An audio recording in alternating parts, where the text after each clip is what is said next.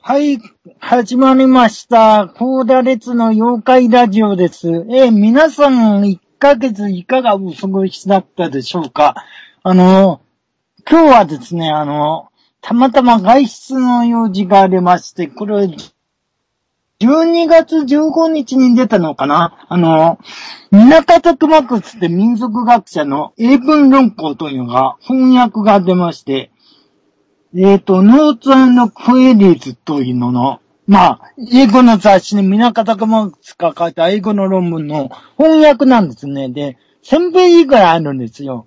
まあ、読むとほとんど妖怪系の話ですね。で、あの、うちに持って帰ってから読み込んじゃって、気がついたら、ラジオの打ち合わせギリギリの時間だったっていうね、あの、どうしてくれるよっていう話なんですけれども、今日は、あの、フリートークのつもりでいたんですけれども、ちょっとディレクターさんからご紹介していただきまして、ゲストをお招きしています。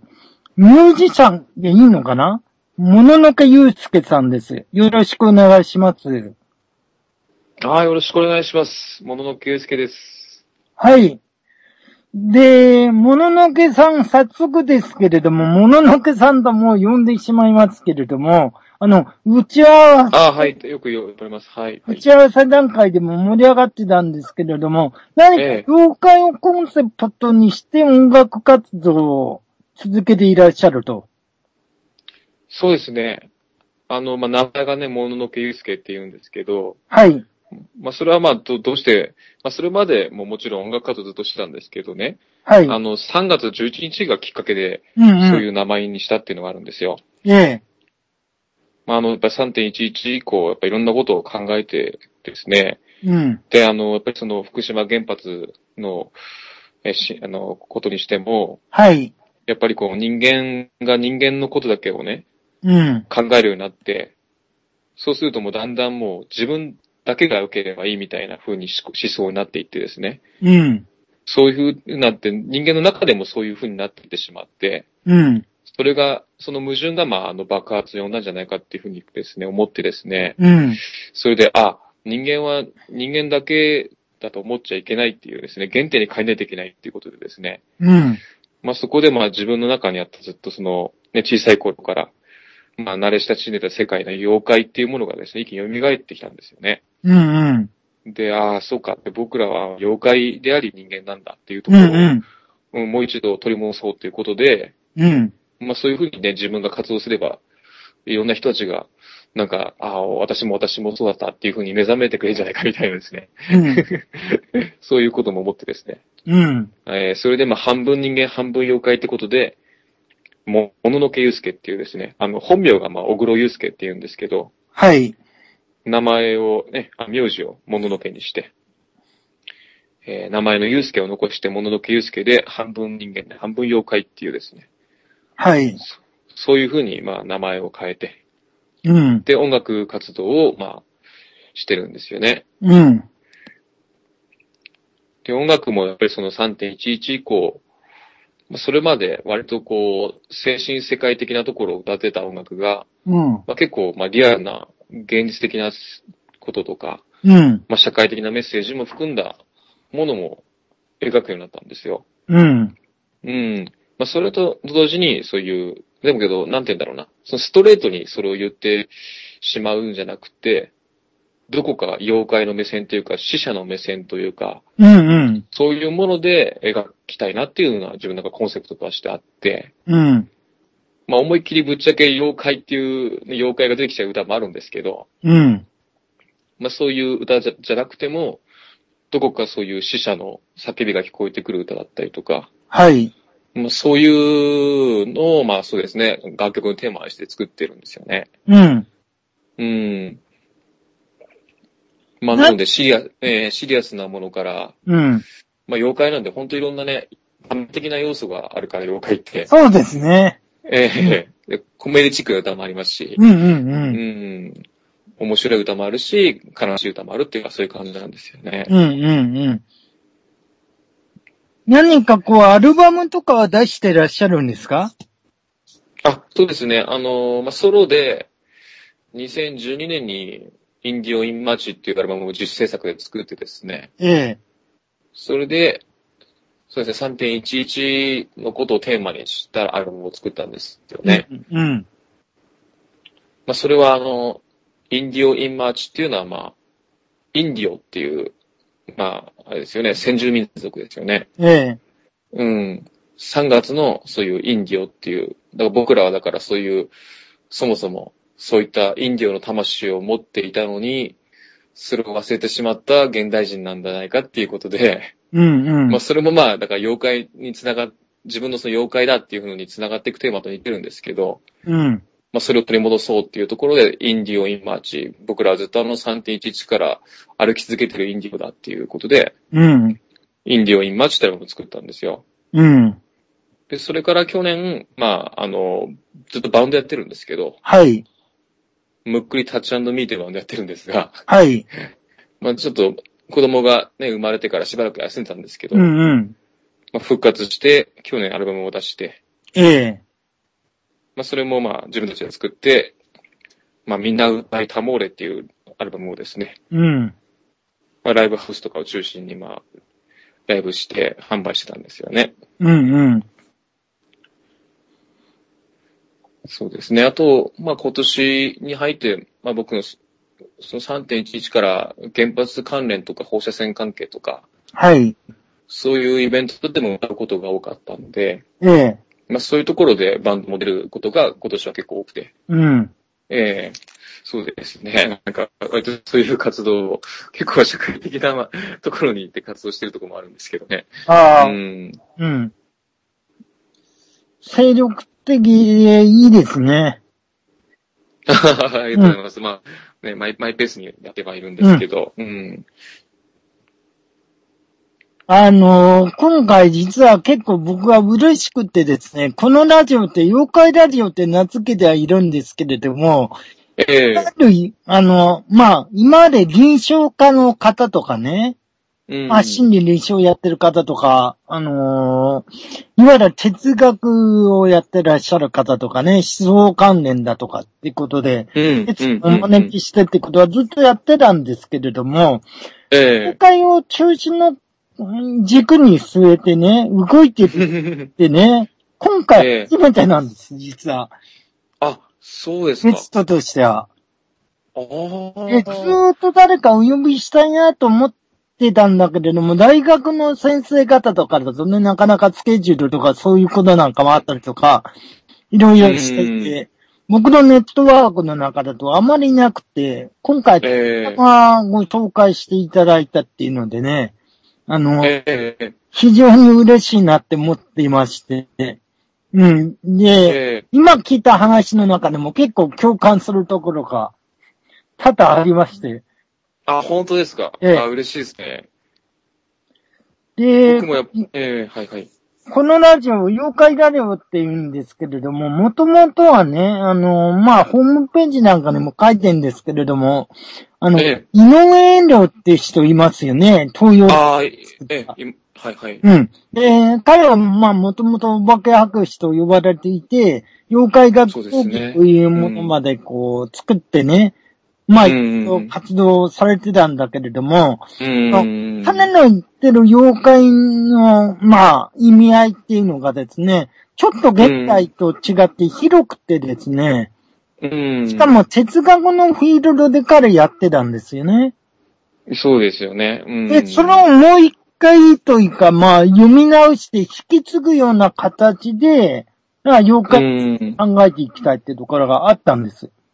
ああ、なるほど。で、それで立ち上がってるものですから、範囲広いわけですよ。井上さんっていうのはやったことが。そうですよね。まあ、妖怪っていう、ね、限定的なものじゃないですもんね。いろんなあらゆる現象とか、あらゆる事柄とかね。そうですね。そういういわゆる不思え議、まあ不思議な現象一般と言ってもいいようなところで、そうですよね。ふく、不思議、不思議先生なんか、なんかあだ名ありましたよね。ええ、不不思思議議案主人って名付けてもああ、そうですね、そうですね。うん。ええ。で、あの、哲学堂公園って変な公園作ったりからしてて、うーん。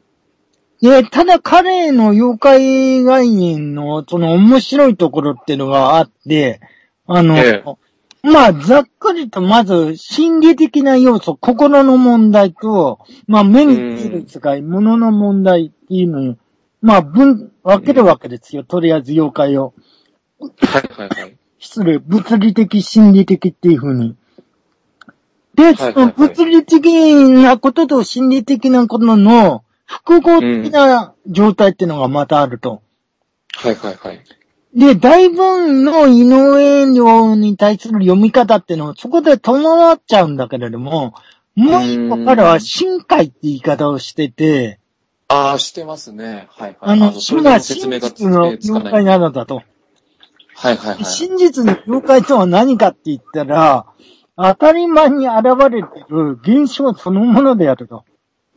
ああ。だから一辺の雲も、あの、一滴の水も皆妖怪であるっていう、有名な言葉があるんですけれども、そうなんですね。そこは僕知らなかったです。あのね、当たり前であるがゆえに見過ごしてしまうもの、おー、ななるほど。はい結構はい大はい事。だぜって話をしていくわけですよね。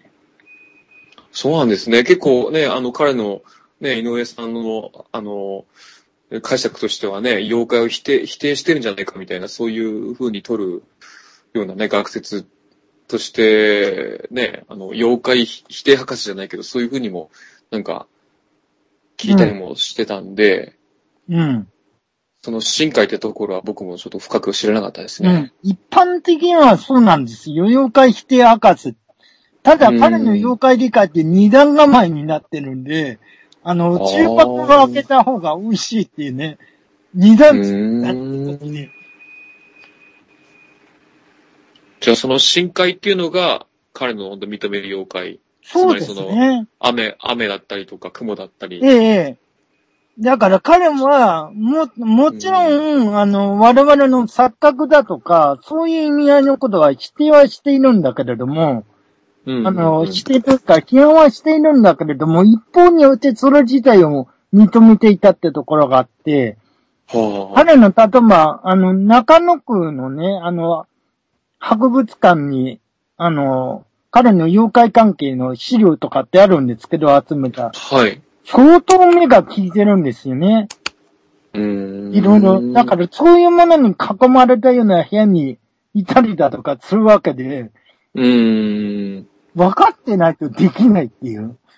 うーん。そういうすごく、うん。うん。うん。で、僕はそういうところから理解し直したいと思っていて、今の妖怪の理解っていうのは、まあ、あの、打ち合わせの時もお話ししたんだけど、これキャラクターにいっちゃってるでしょ。そうなんですよね。ううんん。結局そこ、まあ、そこもね、複雑な話で、それによってね、妖怪っていうものがすごく認知されたってとこはあるんだけれども、ええ。妖怪っていう側一側面だけになんかスポットライトが当たっちゃった感じがしますよね。うんうんうん。まあすごくわかりやすいっていうね、まあ水木しげる先生がまあそういう、なんていうかな、発明というかね、うん。キャラクター化してそれをもうどんどんどんどんもう細分させて、ね、大量、まあそれはまあ水木しげる先生の、あの、なんていうんだろうね、意図を超えたところでどんどんどんどん大量生産されちゃったんだけどもね、うんうん。今それが妖怪落ちに引き継がれてるって感じがありますよね。そうですね。うん。うんうん。でも、その水木しげるの妖怪なんでも入門、あうんの、1972年かな、もともとは小学館の。はあいはとい。本なんか読むと、頭の方に妖怪とは何かって定義がしてあって、ええ。漢字ですって言ってるんですね。漢字フィうリンん。ですけどね。うん。うで、ん。あの、ここが彼が捉えてたものだろうと、要するにノンノンバーにいろいろ教えられるわけですよね。あの、ええ散歩していてなんか夕方鐘が鳴ったらあれは野寺棒だとか、うん。あの、足跡がついてきたらベトベトさんだとか、ああ、そうですね。あの、水庫の死体があるとかね。うん。そういうことで育まれてきたし、彼がとりわけ1980年代からいろいろ世界旅行し始めますよね。ええはい。で、南洋の、それこそ精霊だとかっていうのは絵描きダンスんだけれども、これは日本の妖怪と共通したものである。いうことを言うわけですよね。うーん。そういうことじゃ、やっぱり一方では漫画家だからキャラクター化はしつつも、感じっうてところを手放してない。ーん。ううんん。ちゃんとそうですね。そこでうん。こう、もの、まあ、考えてるというか、感じ取ってるってところがあっうん。うて、ん。うんうん。うん。僕は、これはね、柳田国にしろ、折口のにしろ、宮方小津にしろ、あの、うん。は本筋だと思うんですよ、そこが。いはいはい。うん、あえの感じちゃってるとか分かっちゃってるってところから話は始めてるっていう。えうーん。飛躍してるというかね、そこから始まっているというかね。そうですね。うん。で、そこは僕は現代の、ああの、まあ、妖怪研究と言われてる動向からちょっと距離を置きつつも大事にしたいところだったと思ってて、うんうんうん、そこを中心にこう考えてるっていうのかな、そういうところうん。うが。ん。うん。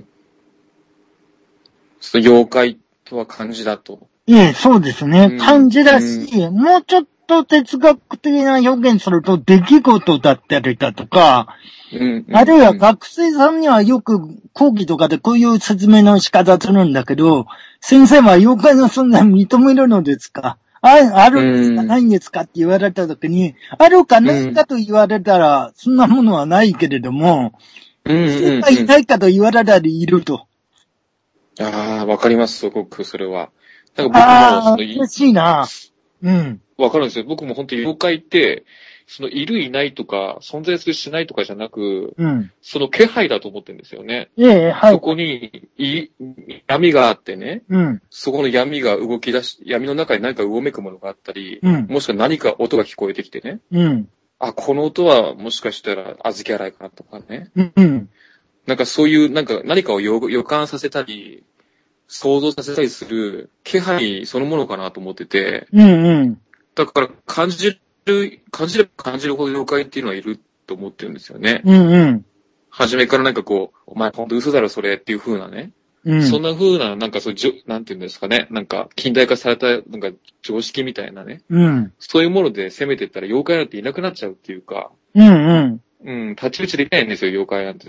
もう、すごく優しいものだから。うん。うん。ああ、いいな優しいものって表現。っそときう、ますそう思うんですよね。うんだから本当こっちがあるがままにする感じで、うん。あるがままにそこにいることを認めれたら、うん。本当妖怪っていうのもいつ至るところにいるなって僕は思うんですようんね。。うん。うん。それが今なんかどんどんどんどんなんかそういうものをね、うん。なんかやっぱり近代以降壊していったんじゃないかなと思っていてね。ええ、ええ。まあだからそこにまあ井上遠慮先生の、うん。その、なんていうかその妖怪を細分化してって、うん。そういう近代、近代とうん。全近代っていうものを分けたその仕事に、なんていうか、をする利用されたところあると思うんですよね。ええ、ええ。つ,、うん、つまりその妖怪っていうのは全近代のもので迷信だっていうね。うん。うん。井上遠慮先生もそう言ってるじゃないかみたいな風に、うん。ある意味利用、利用された部分もあるのかなっていう気がして。うん。うんあの、利用っていうか、あのね、、その近代っていうのが、うんあ、のー個人っていうのを単位にするでしょう。こいうわ、ゆる、いわゆる近代っていうね、あの、これ文明事業とかの話になっちゃうから、あの、ええまあ話広げないんだけど、近 代って基本的に個人単位にしますよね。うん、つまりそうです自ね。立した個人で、まあ責任を持ってる。で、内面に心を抱えてる個人ですよ。うん。僕のは、あの、日本ってそうじゃなくて、未だに多分そうじゃなくてね、うんところって個人の境界を超えて広がってるんですよね、ぶわっと。ああ、はいはいはいはい。うんで、ぶわっと広がってる中でいろんなことが起こってきて、あうの、ん主観とか客観とか厳密には分けられないところで、うん。あの、いろいろ実はやりとりがされていて、うん、そその中に妖怪というものもあるなというふうに。うは感じたーんでん、すそうですねね。うーん、うん、うん、うん、で、その無縁人生の感じっていうのを井上遠慮は、その深海って言葉に込めてるわけですよ。うん。ああ、そうか、そうか。うーん。そこなんですね。うんあーそこですよ。そこを落としたらね、全く面白みがなくてね、まあ、僕は論理の世界の人間だから論理的にそこは説明するんだけど、うん。あの、肯定か否定かとか、善か悪かとかでね、あの、まあ、いわゆるヨーロッパ的な論理の世界ですね。うんあうの、ん正か反かで分けていく世界じゃなくて、うん。両方ありで、両方なし。で、どちらにもないみたいな考え方が、例えば仏教とかにあったわけですよね。うんうんうん、そうですね。もっと日常的な表現でこれ言えば、物事の淡いを感じるってことですよ。うーん。淡いを感じとる。か、まんみたいなものを。うんうんうんで、これは、あるっちゃあるし、ないっちゃないですよね、厳密に言ったら。うん。うんうんうんただ人間の生存を支えてるわけですよ。そういうう意味、ん否定し得ない。うん。うん。で、そこは僕はかなり大事になってくるんじゃないかなっていうふうに思ってんです、ずっと。ああ、なるほど。うーん。まあだからさっきの優しいっていうのが、ああ、いい表現だなって思って。そうですね。うん。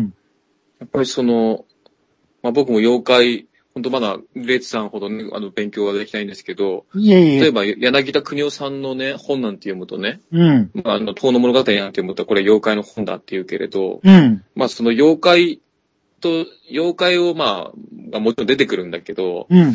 それ以前になんかこう、妖怪をし、と、す通じてね、昔の人がこう、その、まあ、厳しい社会というか、ええ。辛いところをこう乗り越えていく、なんかこう、ツールになってる気がしたんですよね。コミュニケーションツールというう。んうんうん。なんかその、ね自分の大事なね、子供が、もし死んでしまって、うん。うん。で、その子が、あのね、あの、大事に、生前大事にしていたものが動き出したりとかね、うん。ちょっと風で、風でこうなんかその子が大事にしてたぬいぐるみが動いたりとかね。うん。その時にその子が来たんじゃないかって思ってみたり、うんうん。もしくは障子の向こうでその子の笑い声みたいなのがたまたま聞こえてきて、うん。その何かその子の物の影みたいなのが見えたら、あれは座敷わらしになって、その子がやってきたんじゃないかって思ってみたりとか、うん。なんかそういうなんか人間の優しさっていうのがなんか妖怪になんかあるなと思うんですよね。うんうん。うん、だから、だからきっとさっきよ、うん、優しいっていうきことを言ったと思うんだけど、うんうん。なんかね、どうしてもこう近代っていうのはこう人間の、人間の心にしても、なんかその、なんて言うんだろうな、その精神にしても、うん。全部もう個人から、個人と物事から個人だけ切り取っちゃって、うん。その個人の部分だけをこう、なんかもう切り刻んで研究して、こつまりこういうことだったんじゃないかみたいなね。うこのん。幻、うん、あなたが見てた、その妖怪だって結局はその頭脳が見せたこういうもんなんだよ、みたいなね、うん、最近の科こう学いうドーンとですからね。そう見せるんだけど、だけど、その、その人と、その、その、その、そもそもその物事とね、うん。その個人を切り離しちゃうところがもうまず間違いというか、うんうん、そうですね、全く。そう、個人とその事柄だったり、もしくはその人と息子だったりとかね、うん。そう、つながりの中でやっぱ心っていうのはあるわけで、うんうん。そう、つながりの中に妖怪っていうのがいるわけでね、うん。それを切り離して、それはなんか、あの、なんかね、なんか、そういう頭脳の、脳が見せたなんか、あれだったんだよ、みたいなね。うん。幻だったんだよとかっていう風に言うのはすごく乱暴な気がしちゃうわけですよね。うん。うん、だから妖怪って話をした時に、そういう論理じゃないところで僕はやっぱり、なんか話したいっていうか、うんうん。うん、そういう、なんか、日本人の持ってる精神性のところに行くんじゃないかなと思ってて、うん、そうですね。まあね、まあ、その今、レスさんが語ってくれたように。うん。うん。とうん、だから、その、そういうものを、そういうものを信じる心っていうのがやっぱ日本人にずっとあったわけで、うん。なんかそういうものをなんかこう、これから取り戻していかないといけないんじゃないかなってやっぱり思うんですよね。うん。うん。僕もそう思いますね、それは。あうんの、取り戻すというか、全くなくなったわけじゃないんで、あ亡くなったわけじゃないんだけど、なんか文明論的なツンデレみたいなもんでね、素直になれなくなっちゃったわけですよ。ツンツンしちゃって。あ多あ。分ねあのーうんこういう言い方がいいのかどうかわかんないんだけど、で、うん無理して近代的な個人だとか、いやだ競争社会だとかってやってきたんだけど、うん。いい加減くたばれてるし、あの、やってもあんまり物事良くならんじゃんっていううん。感じっていうのは明らかにあるわけでしょええう。そんな側面で。うん。だから、そこで、なんか違和感を感じているってところを、もうちょっと妻にフォーカスしていくと、自然とその妖怪の復復権って言ったらあれだけれども、まあ、思い出すことに繋がっていくような気はしますね。うんうん。うん、みんな持そうっでてする、ね持ってるし、知ってるじゃんっていう。いやー、そうですね。なんかそれが、なんかね、なかなかこう社会、社会的にこう、なんていうかね、社会化されていかないっていう感じはやっぱりありますけどね。まあそれが妖怪だからしょうがないかもしれないけど、どうしても社会化されてしまうと、ああいう風にキャラクター化されてしまったりね。うん。何かこう、わかりやすいものに変変化しちゃうというか、うん、確かにそれはありますけどね。だから僕がこう、もののけづけとか妖怪ですって言ってね、ええ。やっぱ活動、活動すると、うん。ややっぱりどうしてもこう、おどろど、おどろしいものとか、はい。そう、そういうものの方に、やっぱもう、やっぱみんなが行くわけですよね、頭がね。はいはい。だからそういう闇とかね、はおいどろおどろしいとかね、うんうん。そういうところでやっぱり見られがちというか、うん。なんかあの、僕はあの、妖怪記念日っていうイベントをやってたんですよ。はあい。の、これは友人一緒にやったんだけど、はい。それはまああの、本当に、なんて言うんだろうね、妖怪というよりはまあそういう、まあ僕はさっき言ったその、えー、ミュージシャンとかアーティストとか、うん。そういう人たちがまあ現代の妖怪っていうふうにまあ解釈してるって話をさっきしたと思うんですけど、はい。あ、打ち合わせの時ですね。ええええ。なので、そういう自分の妖怪性を感じるアーティストとか、うん。まあ、ダダンサーとかをですね、うん。まあ、呼んで、うん。そこでまあ、音楽とダンスの共演というか、うん。まあ、そういうのを何度かやっうん。た、やったんですけどね。うん。うん、やっぱり、そういう時にこう、妖怪記念日っていうから、もっと妖怪、妖怪妖怪してると思ったよとかね。ああ。もっと驚ろし、驚ろしいイベントなんかと思ったよとかね。うん。まあ、言われちゃうと、うんうん。ああ、なんかやっぱ自分の、うんうん、解釈の妖怪ってものと、やっぱ普通の、その、一般的な妖怪のイメージってものとね、うん。やっぱりこう、ちょっと、うん、さ、さ、差というかね、何かこう、距離があるんだとうん。いうふうに思ったりするんですよね。うんうんだうからん。自自分にとっては本当、本当広い意味で、そういう妖怪っていうものを考えてて、ええ。その3.11以降、その原発事故があって、はい。まあそういうかつ、あのね、原発の、反原発の活動に参加してみたり、うんうん。まあそういう、まあ命の歌を歌ってみたりするっていうのも、うん。自分にとってはその命に対する歌というか、うんうん。うん、命をテーマにすることっていうのは、きっと妖怪をテーマにするのと近いと自分は思ってるんだけれども、はい。やっぱそこはちょっと分けていかないと分かりづらいのかなっていうところも思ったりとかですね、ああ。ちょっとしたこう、か、か、葛藤があるわけなんですようんね。うんうんうん。うん。でもね、僕なんか思うのは、まあ、311のは、311の話はね、僕も後でちょっとしたいんだけれども、ええあのーちょっと今お話を伺ってて思ったのは、おどろおどろしいとか、その怖いっていう気持ちがあるわけですよね。ででも怖いって気持ちを持ちつつ、未だに夏になると階段が流行り、ホラー映画がやり、うん。小川文庫は怪しげな本を出し続け、うん。あの、なくならないわけですよ。そうですね。いや、それってうん何なの、本当に嫌なものだったらなくなるよねって考えたときに、うん。かなりそこに、そのさっき言った僕はあえて言えば、その優しさみたいなものに通じるところっていうかあって、うん。その怖さの中に、例えば慈しみみたいなものがあったりだとか、悲しみみたいなものがあったりとかね。はい、はい、はい。あとは何か崇高なものに対する、それこそ、イフって意味での恐れですよね。う。そういうんものがあったりとか、まあ、ないまずになってるんだけれども、もちろん。うん。そういうことが畳み込まれているが家になくならないんじゃないのって思うんですよ。ああ。あ、でもちゃんとじゃあそれをもう分かっててみんなおどおどろしいっていうふうに言言ってるというか。いや、あどの、こか意ではちゃんと識分かってる意識がしてるかどうかはわからないんだけれども、うん。のおどろおどろしいとか一見避けたくなるにもかかわらず、うん。捉えた見に行くみたいなところの感性のそこにあるものっていうのは、うんうんなうんかん自分なりに考えたときに、ああ、うん確かにそうなんだろうなと思う、うん。うん。そこは。ああ。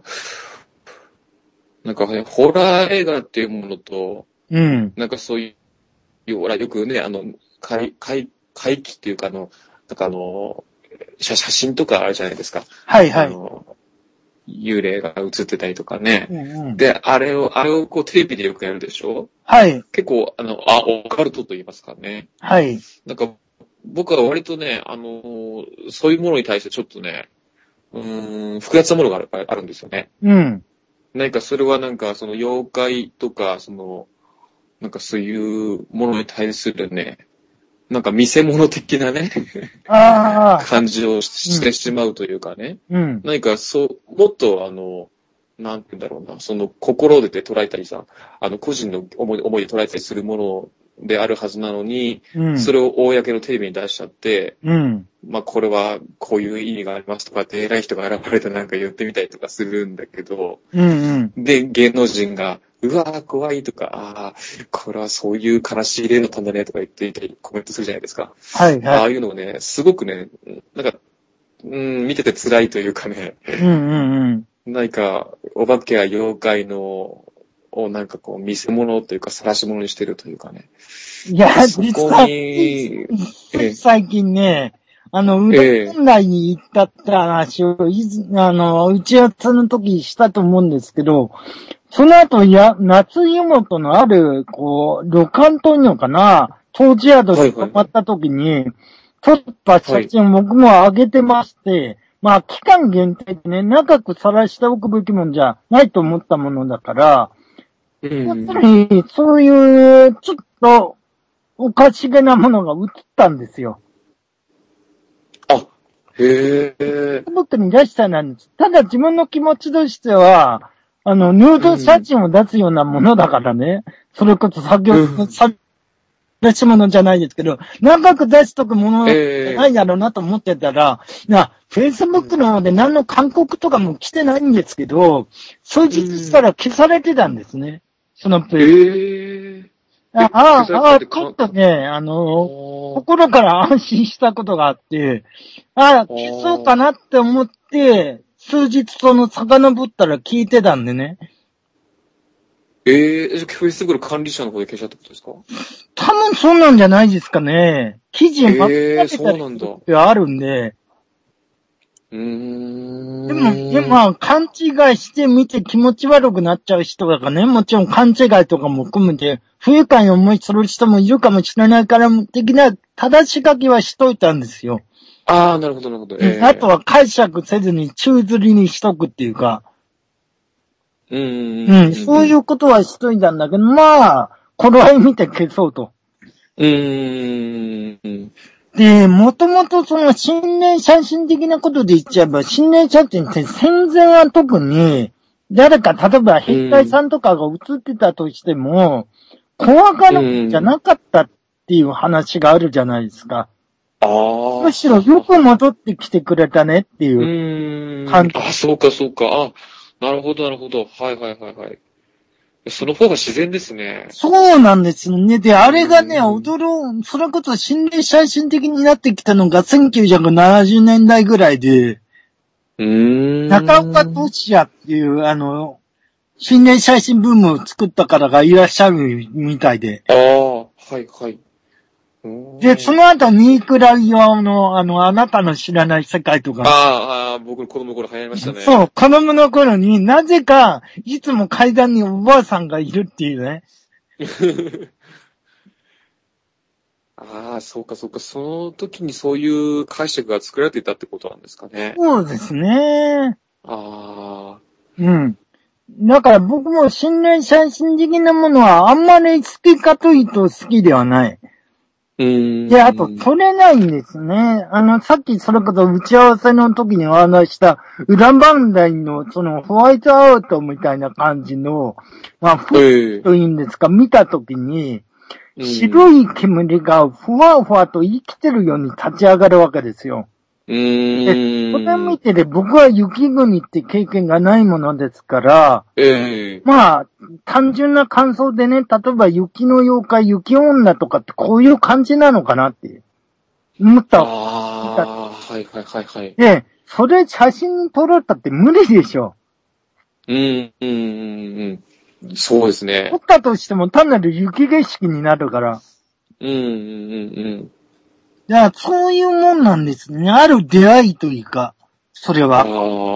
ー、本来は写真にしても。うーん。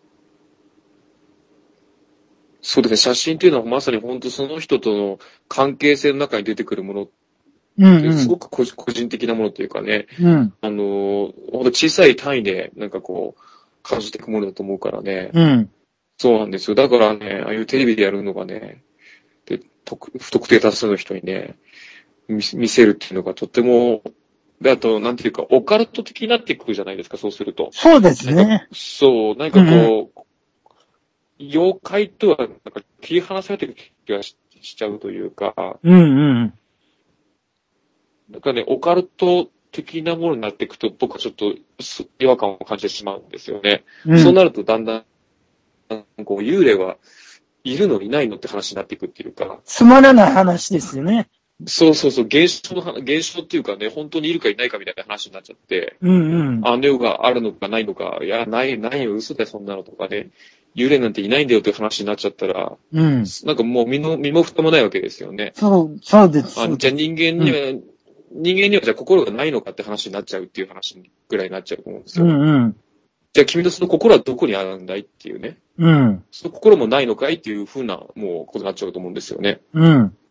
うん。だって心ってそれぐらいわかるんじゃないですか。まか不思議というか。ええうん。幽霊がいるかいないかって言ったら、本当心があるかどうかっていうことだと思うんですよね。うんうん。うん。そうですね。うん、僕は、あのーちょっとそっちの方に話を進めていくと、311以降っていうのは、あの、うん3月11日にあれ、あの、あれが起こってですね、え、はい、はあい。の、ガソリンが被災地に回り始めて、4月の終わりぐらいですかね。に、あの、南三陸とか、ちょっと回ったわけですよ。あの、ええあの、知り合いの支援組織、大きな支援組織立ち上げた人のね、あの、はい、はい。言われ待ちで。で、自分としても何かしたいなというような気持ちをうん持っておったので、うん。うん。で、行ったんですけれども、うーん。で結局、その支援活動としては、インターネット情報を中心にセルフケアの知識をこう提供するということを2年ぐらいやってたんですけれども、いや行って戻ってからですね、あの、異様な体調不良になりましてね。あで、あ来。た後に、まあ、あのーね、行った、この見てきたものをか、人にどうしても話したくなるとかね、そういうのはうんいろんな方に聞いてたんですよ。うんうんうん。でも、変に体調不良になって体動かなくなるとか、そういうのっていうのは聞いたことがなくて、あの、ずーっと頑張ってて、まあ自分なりにどういうことなのかなって、まあ大学の仕事なんかはね、やりつつもですけれども、ちょっと反省してたんですけれども、その時に起こってたことが非常に興味深くって、あの、いろんなものが入ってくるんですよね、自分の中に。ああ。境界がぼやけるっていうんですかね。うーん。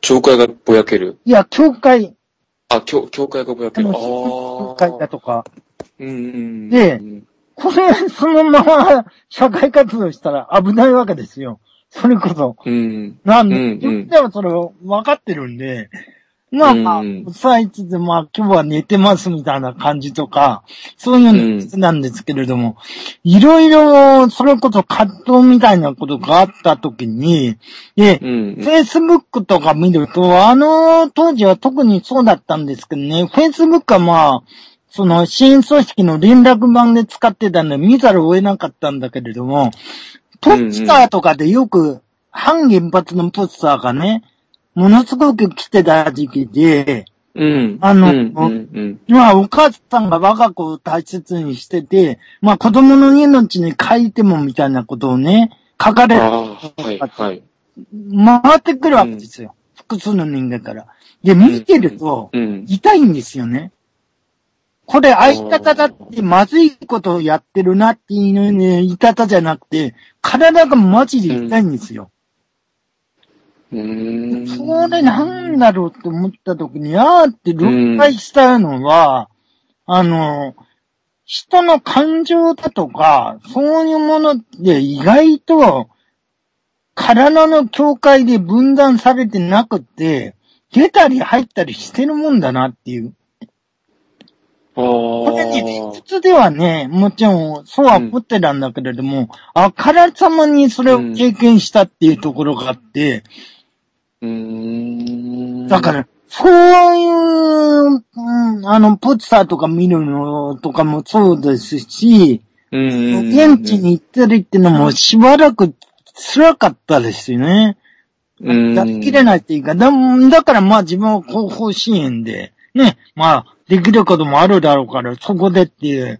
ええ普通にこれは恥ずかしい話で、人にあんまり話したことなくて、本邦初公開に近いんだけれども、ああ、そそうなんですか。いや、恥ずかしい話では全然ないと思いますけど。うん。ああ、でいやも、そこでそ開い、ううんそこで改めて考え直したこともあって、妖怪っていうのもね。で、まあ、特に去年ぐらいですかね、あの、新聞とかにも亡くなった方たちが、こう、と再会するとかね、あの、はいはい現れるとかって記事になったりとか、NHK でも番組になったりだとか、あるいは同時期から遠の物語がまた読み直され始めたりとかって知ってるじゃないですか。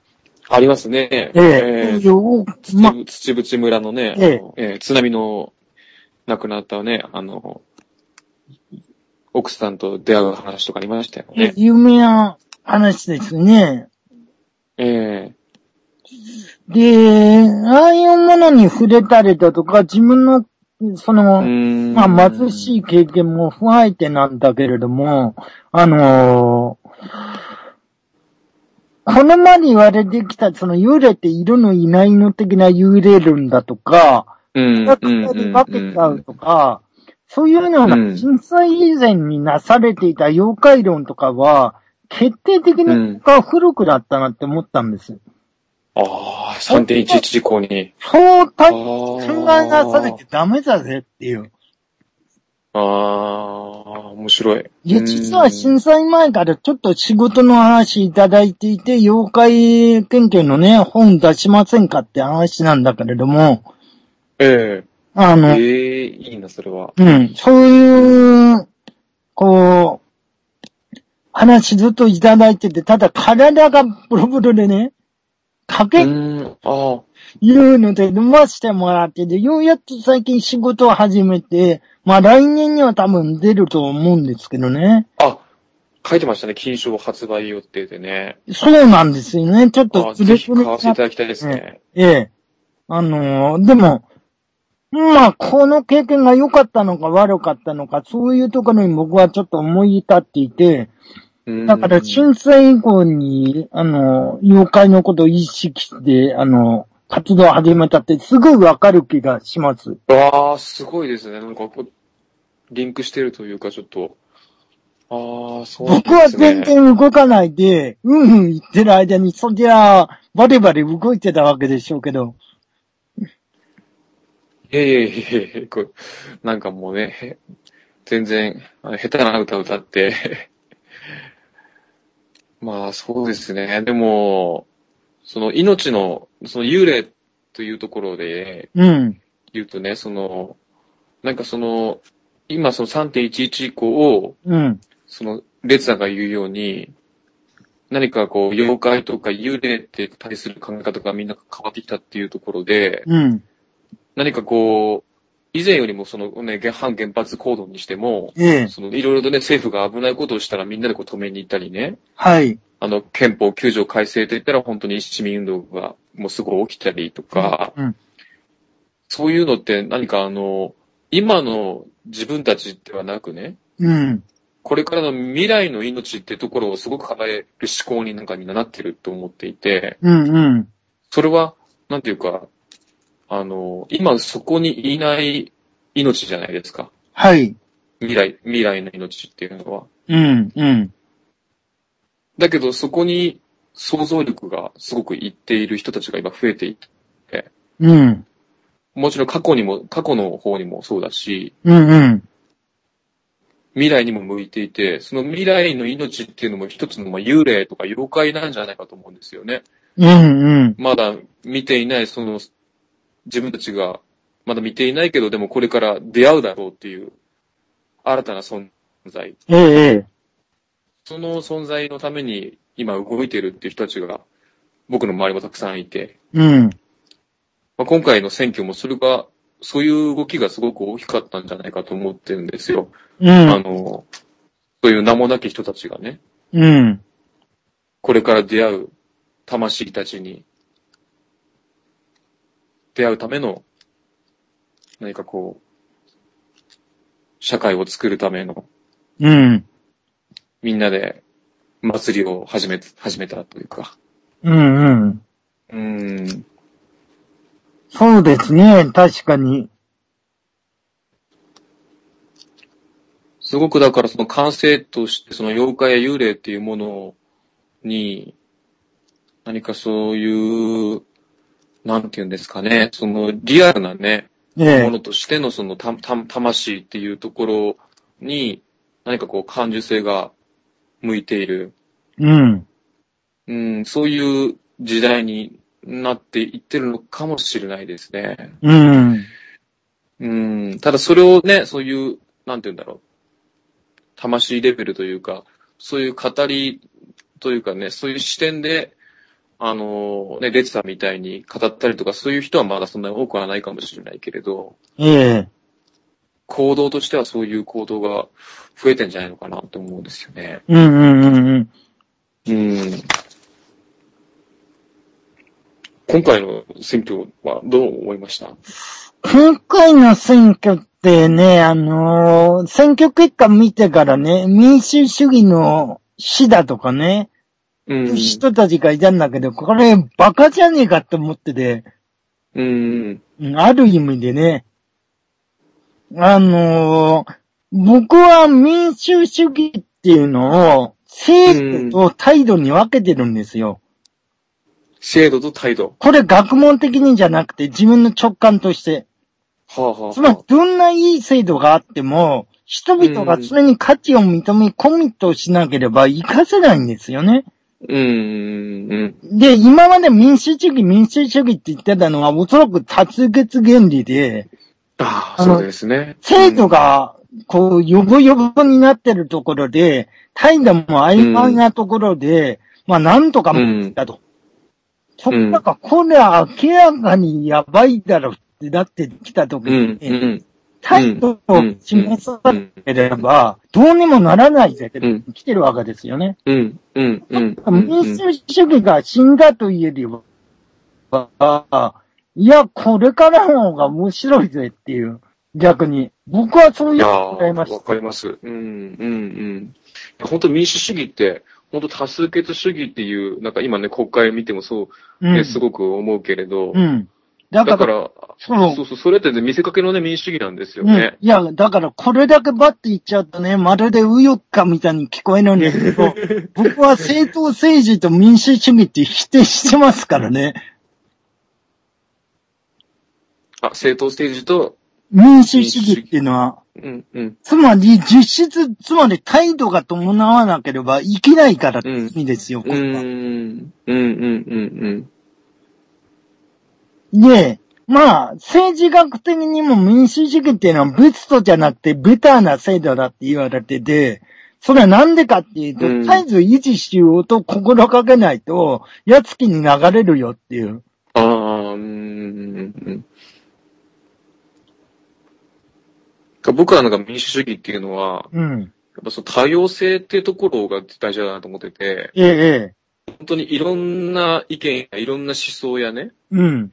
いろんな思考を持った人たちが、んみんななんか、もう、なんか地味無量じゃないけども、うん。不用意を生きているっていうね、うんうん。それが許される社会っていうのが本当の民主主義だと思ってるんですよね。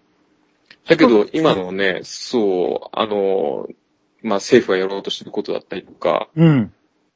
まあ、安倍のね、えやろうとしてることっていうのはもう、そういう多様性をなくして、うんうん。一方の方向だけに価値観を見出させてね、うん。そこからこぼれた人はもう全員もう、もう死になさいじゃないけど、うん。そういう、すごく狭い、狭いなと思ってて、うんうん。そこではもうやっぱりこう、芸術家とかね、うん。面白いことを言う人たちっていうのは生きていけないわけですよ。もう生きていけないっていうか、追い出されるわけですよね。そうですね。そうそう。ででもなんか本当そういう人たちの方が面白かったりするというか、うん。ね、最近あの芸術家の方で捕まった方もいたけれど、ええええ。なんで捕まるのかよくわかりませんけどね、あれも。そうですよね。もう、そういうところが、すでになんていうかね、その、だから本当面白い社会っていうのが僕はやっぱり面白い社会になしたいなっていうのがあって、うんうん。で妖怪って本当それぞれ、まあ、それはキャラクターの妖怪だけれども、うん。それぞれの土地に生まれて、とそれぞれの個性を持って、キャラそれぞれのね、ええあの、す姿をしてるじゃないですか。ええで、誰ともこう、なんか交わったり、なんていうんだろう、その、群れることなくね、うん。押し、なんかそれぞれの個性を押し出してる存在でもあるっていうか。うん、そうですね。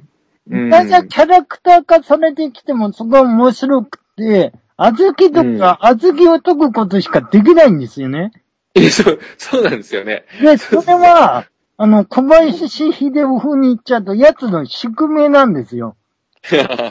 なるほど。うーん。あのーこれ選んだとかね、なんか選択したとかそういうことではなくて、そういうあり方をしている存在がいるという。うんうんうんうん、そうですね。で、そういうあり方をしている存在っていうのが人間の中にもいくつかあったりだとか、うん。一人の中にもね、あるいはなりわいとしてなんかそうなっちゃったとかね、そういう場合ってあり得るわけで、それが大切の根拠だと思うんですよ。うんうんうんうんうんうん。そういう、なんか本当宿命をそのまま、そそのまま姿でいられるっていうことが本当命を輝かせることだと思うんですよね。うんうん。だからその人それぞれが持ってる妖怪性っていうものを、うん。が許される社会というか。うん。うん。だからなんか本当にやっぱ妖怪っていうのは、その、うんまあ、井上蓮良さんのその深海、現、現象、うまあ、ん。水が滴ったり、落ちることだったり、雨がこぼれることだったりうん。っていうことだけど、うんだからそれを見つめ、見つめる人間の心っていうものがそこにブレンドされないと、うん。妖怪っていうのは生まれない気がしてるんですよね。うん、そうですね。うん。やっぱそこに何かこう、妖怪の、と人間の関係っていうのが常にあるんじゃないかって思っていて、うん、うん。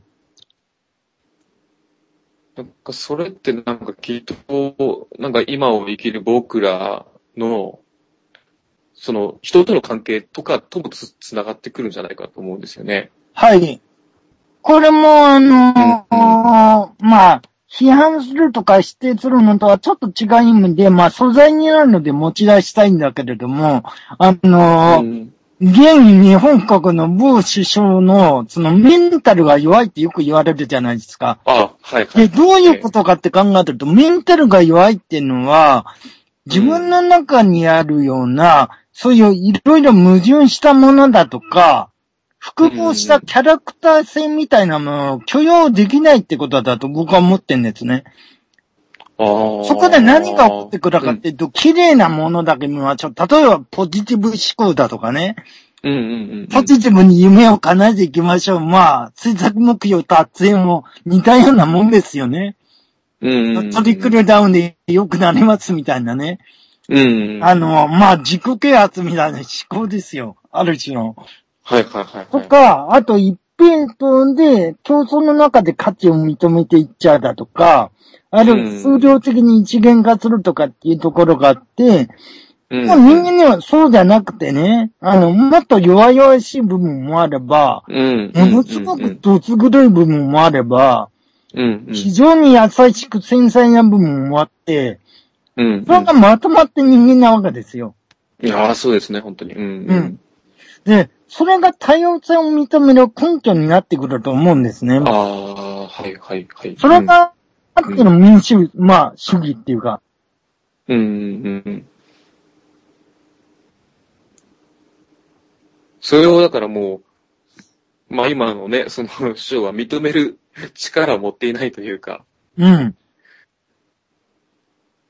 広さがないというかね、そう、そこを認めちゃうと自分がダメになっちゃうっていうところなんですかね。うーんいや、そどうですかね。あのー、精神世界みたいな人に言わせると、あのー、自分がダメだと思う恐怖が一番ダメだって話になるんだけれども、うーん、うん、うんあのー、どつ黒いものはかえって認めた方がいいよという。いやー、本当ですね。まさに、まさにそこですよね。うん。うん、うん。だってあるんだもんっていう。うん、うん、うん、うん。闇もあるしね、うん光もあるしえ、え、えうん。妖怪もいるし。え。そうですよね。うん。きっと安倍さんは妖怪を信じないで しょうね。うん。いやー、だって、し、あの、あ、そうだそうだ、もう、放送終わり間近だけど、首相官邸に幽霊が出るって、あの都知伝説みたいものってどう思い ますええー、そうなんですかあー、初めて知りましたかええー、初めて聞きました。あのー、幽霊が出るもんだから、あの、うん怖くて入れないっていう。いや、えー本当か嘘かわかりませんよ。ええただ、時代背景から言って、そういう幽霊に固くして、噂話的なものが出てくるの自体は僕は興味深いなと思っていて。そうですよね。うんしかもすごいドロドロした世界でね、 うん。そういう幽霊が出てくるバックグラウンドが十分ありますもんね。ありますね。 うーん。どんな幽霊なんだろうな。いやー、そうそうそう。怖いっす ね。東条秀樹とか。うん。とんでもねえなって、2.26あたりとか。 いや、いろんな幽霊が出てくるんですね。うん。そうか。実はあそこにたくさんいるのかもしれないな。ああ。うーん。あ、もうあれですか番組終わりですかうん、いやいや、あの、ある程度は大丈夫なんでしょうけれども、だいたい1時間ぐらいという話だったんで、はあの、いつもそれで進めてるんでね。あ、そうなんですね。うん。もうじゃああっという間に1時間経ってあまっすね。という間ですね、本当 に。まだ、半分もなんか話せてない気がする。あの、えーそう打ち合わせなんかで一緒にイベントできたらいいですね、的な話もしてたんですよね。あ、そうですね。打ち合わせの時に結構話しましたもんね。ねえ。そっかそそっうか。そう。あの、北海道の人たち、呼んでください、ぜひ。私。 いや、ぜひぜひ、うん。妖怪、ちょっと妖怪ワークショップライブみたいな。そうですね。ぜひぜそひれ。は、ぜひやりたいですよね。やっぱり、妖怪の、うん。なんかバックグラウンドってやっぱ北海道にはなかなかなくてですね、ないんですよね。それがすごくやっぱ感じるんですよ。ええあ、そこは興味が、ちょっと話広げてみたい。でも、アイヌの、その話とかってありますよね。あ、そうですね。それはありますね。まあ、はいあそうか、そうか。妖怪、そういう解釈を広げればそうですね。アイヌの文化もありますし、うん。そう、あの、アイヌの神話とかもありますしね。ええうん。えええーと、チリマシホさんかな伊豆おば、あの、あ、います。はい。おまけ列伝っていう、あの、岩波文化で読めますけど、ええ僕はあれぐらいしか知らないんだけれども、結構面白いなと思っていて、やっぱり、うん本当とは違ううんう。ん。そうですね。アイヌの人のやっぱり神話とか読んでると、なんか人間と神様がね、うなんん。かこう、いろんなこう、交わったりね、時には神様は人間が怒ったりとか、懲らしめたりとかする話もあるし、ええ、えど動物、ね、神様が動物だって現れたりとかね、え。うなんん。かほんと自由に、自由自在なんですよね。アイヌそうですね。アイアイヌというか、やっぱ北海道っていうかな、その、そこの土地の歴史というか、うん。人間が神様になったり、神様が人間になったりとか、うんうん。そこはちょっとトリックスター的なところはありますよね。うんうんうん。うーん。なんか、江戸とかそういう東京の妖怪とはまた違う何か。うん。うーん。あの、なんかね、これ和歌山とかに行っても思ったんですけど、おそらく自然が太いんですよね。ああ。え俺えと比べると。うーん。その太さの中で起こってくることだから、非常にこう、まあ、それこそ命に近いって言ったらいいのかな。うーん。それはありますね。うん。ただまあ、北海道の場合は、そう、そのやっぱりそのアイヌをね、結局その滅ぼしてしまったっていう歴史がやっぱりあって、うんうん。で、まあ僕らはまあ、ある意味その、末裔というか、まあ、まあ末裔というか僕の場合はなんかこう、アイヌでもなく、なんか日本人でもないようなね、うん、うん。なんかすごく中途半端な、中途半端というか何かこう、偽物の民族的なね、うん。風になんか北海道、道民っていうのはあるんじゃないかって思ってて、ああ。アイデンティティを持っていないなんかこう、民族というか、うん。うん。だからある種本当、ある種というかすごくやっぱアイヌのそういう文化とかアイヌの人たちにはすごくまあ羨ましさを感じたりですね。うん。同権念を持ってしまうんだけども、うん。まあでも彼らから言わせればやっぱりうん。そういうね、そんな簡単にそう思えるもんじゃないし、うん。うん。逆に、まあアイヌのね、知り合いとか友人もいるんですけど、日本人の良さっていうのを教えてくれよって言われたりするんですよ。ええ。そうすると僕はね、何かこう、うん、黙ってしまうんですよね。うんなんかこう、うん、やっぱり彼らに対して、そこまで言えるものっていうのが、実は自分の方がないんじゃないか、みたいなね。ああ。うん。そうなると、もうその、偽物の民族だっていうところに、ルーツを持っていくしかないんじゃないかっていう、一つの開き直りに行くわけですよね。うんうん。うん。まあ、そのさっき言ったそのバンドがムックリ・タッチミーっていうバンド名なんですけど、うん。そのムックリ・タッチミーのムックリっていうのはアイヌの楽器なんですよ。はい。うん。ビョンビョンっていうね。はいどう、どういう形状の楽器ですかあ、竹とかでできたやつで、はい。あの、抗抗菌っていうものなんですよね。はい。抗菌ってあの、まあ、口のことって書いて抗菌って読むんですけど、ああ。口で鳴らすやつなんですよね。で世界中にたくさんあ、ええ、うんうん。世界中にたくさんあって、はい。で、まあ、アイヌの後期がムックリっていうもので、うん。まあそういうふうにた、こう、竹にこう紐があってですね、うん。その紐を引っ張って、うん。で、口の呼吸で鳴らすというか、はい。まあそういう系統もあるんですけど、うんアイヌの昔からの楽器で、うん。トンコリとムックリっていうのが、うん。その、まあ代表的な楽器なんですよね。ええ。うん。ちょっとどこ行ったかななんか、へ部屋にあるんだけども。 あったら鳴らしてみますかうん。ビョンビョーンって言うんですよね。ああ、ビぜョンビョひーンぜっていうひ。うん。こあ、これ、あ、ちょっとあんまりいいやつがないけども、これが、あ、これだったらいいかな。ちょっと近くで鳴らしてみますね。はい。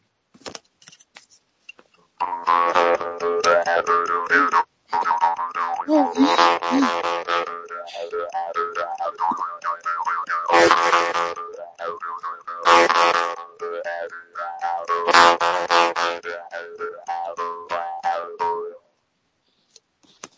こういうだけですね。あ、ありがとうございます。ごめんなさい、今ちょっと体が動いちゃって。あ、本当で すかむっくりって言って、あの、なんかいえ。カエルの鳴き声みたいですよね。うん。こういうの結構あの、北海道、札幌に行けば、あ北海道だったらね、いろんなところに、まあ、アイヌ民芸品屋とかもあったり、うん。白尾に行けばそういうアイヌ博物館があったりするんでね、うん。そこで買えるんですけど、うん。うん。まあだからそういう、なんだろう、そのムックリを鳴らして、まあ、で、ロック、うちのバンドはロックバンドなんですけど、はい。ムックリを鳴らす、鳴らす曲もあるんですよ。ええ。まあ、あの民族楽器のバンドではないんですけどね。ムクイタッチミーっていう名前だけうんど。。うん。うん、ただそういう民族音楽的なものに、うん。まあ、同型というか、うん。まあ、その思いを寄せて、ロックを鳴らしてるバンドみたいな。うん。うん。うん。なんか、そういう風なところに、まあ、い、まあ、行ったんですよね。そういう気持ちがやっぱりその、うん。偽物の民族なんだったら、その偽物民族であるってことを、うん、あの、堂々とやっていこうみたいなね。うん。うん。そういうので、まあ、今のバンドの形態になったというか、まあ自分の、まあ、精神ですけどね。バンドのメンバーがみんな揃ってるかわからないけども。う。。うんなるほど。さっきの聞かしてもらった音もなんか表情出ますよね。あれだけでも。そうですね。うんうんい。や、それが面白いなと思って。ああ。そうですね。やら、やる人によって全然違うんですよ、音がね。うん。それこそそれで水の音だったりとか、ええ。雨の音とかそういうのもね、鳴らせるんですよね。うんうん。うん。で、毎年ね、2月にね、うん。ムックリ大会ってあるんですよ。僕、これ来年出ようかなと思ってるんですけ ど、ああ。札幌の、あの、アイヌ歌り協会っていう、あの、アイヌのね、うんそういう、えー、なんていうかな、そういう、博博物館っていうか、記記念館みたいなとこがあって、うん。そこに、まあ、人が集まって、もう飛び入り参加も OK で、ええ。むっくり大会でこう優勝者を決めるみたいな。うん。いきなり出ていいらしいんですよ、しかもそれ。ああ。きょ今日、今日出ますとか言 うん、面白そうですね。って。うん。そういうのもあったりしてですね。うん。まあ今、結構ね、札幌とか北海道でも、まあアイヌの文化をもう一度見直そうみたいな、そういう動きはありますけどね。う。うんん。ただなんかね、そこでまたアイヌの言葉を借りて、なんか、なんて言うんだろうな、そういう商標にしちゃったりとかね。うんな。んかそそういう、そういうのもなんかちょっと複雑なものはあるんですけどね。ま あ自分のバンドは向きたじゃのみって言ってるけれども。あ あ。うん。あ、なんかコメントがついてますね。あ、本当ですかコメント。つきました。中岡智美さんからだ。レツさんとユうスケさんとのコラあボ。本当だそれ考えるだけでもワクワクするね。ムフフって。ああ、無夫婦ですね。うん、ムフフですね。ああ、これ、来年でもぜひ、そうですね。ぜひ、できたらいいですねしましょう。あああ、ぜひ、やり、やりましょう、これ。うんはい。ということで、11時回ってるので、あのーなんか、ワークショップをされますよね。あ、そうなんですあ、の実は。はい。の告知があるということなんで、あの、あしていただけると。はい。よろしいですかはい。えーとですね、そしたら、えー来年の、えーわ1月27日にはい。ワークショップをやります。えー私とですね、私、もののけゆうすけと、えー古川いけるさんというですね、あのー方と、ギター講師の方と一緒にやります。えっ、と、当番組のディレクターさんですあ、 ね。そうですね、番組のディレクターさん、古川いけるさんと、もののけゆうすけ二人でですね、もののけワークショップ、おおコミュニケーションとしての即興講座というワークショップをやります。はい。えーこれは、ひえーどういうことかというとですね、えーまあ、コミュニケーションというのは、なんかね、あの、まあ、よ、やっぱ社会にいると予定調和というか、ええなんか当たり前にこう過ぎていくようなことが多いと思うんですけど、うんうん。そうじゃなくって、即興としてのコミュニケーション。ええその、何か、え、予期せぬせぬことをお互いやっていこうみたいな。おお予期せぬことを起こしあって、そこから出てくる何か妖怪性みたいな、うんうんうん。そういうものをお互い共有できたら面白いね、うん、大好きで。すね、そういう。あ、本当ですか。うん。うんまあ音楽、僕は音楽やってるんで、まあ、楽器とかを使ってそういう即興講座ができればいいなと。あなるほどね。うん。ええあのーあれです妖怪っていうのはね、一つの音でもあるなと思ってるんですよ。はいはい。さっき言ったその闇でね、音が聞こえて、うん。それが、あのーね、こ粉木じじの声だったりとか、はい。あずき洗いの、あずき笑う音だったりとか、うんうん。世の中ベトベトベトベト、ついてくるベトベトさんだったりとかですうね。んうん。そういう気配と音っていうのが、妖怪のそういうキーワードになるかなと思ってて、はい。だからそこの音というところでですね、うん。あの、音を鳴らすことで、この、か体やで、心が動いて、うん。自らの眠っているもののけ、妖怪性が出てくるんじゃないかっていうですね。うん。そういうことでちょっとやってみたいと思っています。うん。うんはい。えー日付が1月27日火曜日、はい。 7時から9時ですね。はい。で、場所がですね、キノコ荘というところです。はい。詳細な情報っていうのは、もののけゆうすけさんのホームあーペーそうでジすねに行けばわかりますかそうですね、Facebook ですね。僕は Facebook Facebook かはい。と、あと、まだちょっと今、ちょっと更新がちょっと滞ってるんですけど、もののけゆうすけの妖怪レディオ革命っていうですね、はい。ああの、ラジオとブログやってるんですけども、はい。そこにも載せますし、はい。え、もののけゆうすけって調べてもらえたら出てきますので、はい。じゃあ、あの、興味のある方は、そうしていただいて。あそうですね。で、参加費がこれ一応3000円かかるんですよ。はい。で、定員が6名になっております。はい。で、今ですね、えー残りが3名ですね。あ3名も予約いただいてるので、あはあ、なるほど。わけわえけえ3名で。はい。い。残り3名ですので、お早いですね。あの、予約をお願いいたしますということで。はい。はい。ありがとうございました。はい。ええありがとうございます。あの、はじめは、本当に初めての対面というかお話だったので、あの、どう転んでいくかって、ちょっと、それこそ想像がつかなかったんですけど、あああ、そうですよね。の、ななかなか有意義な話ができて、よかったなって思いっやて。ー、とんでもないです。ありがとうござい業界のま本す質。を優しさに見るってところがね、ああ、そうですね。もう、僕は非常にこう、ロジックの世界だと言い切れないところで、そこをポーンと出すところが、さすがだなというか、ああ、ありがとうございます。うん。えー心のね、うん、こうん、心というところにね、うん。やっぱり僕はすごく人間の心っていうところに興味があるというか、心が揺れるというかね、はい。揺れる、音が揺れて、妖怪っていうのが出てきて、はい。そこで人間が何かこう、息をするみたいな、うなんか、そういう世界をなんかね、ん。うん。感じるんですよね。はい。うん、音楽に妖怪を感じるような、そういう感じですね。うんうんうんうん。あ、うんわかりますわかりまうす。ーん。なんかいろいろと本当に、レッツさんのお話ししていただいてありがとうございます。いえいえ、こちらこそ。うん。ぜひぜひ来年一緒に。そうですね。ぜひはい。コラボをやりましょう。はい。ちょっうんと、いけるさんたちとも相談して、ちょっと、イベントを立ち上げたいと思いますので、はい。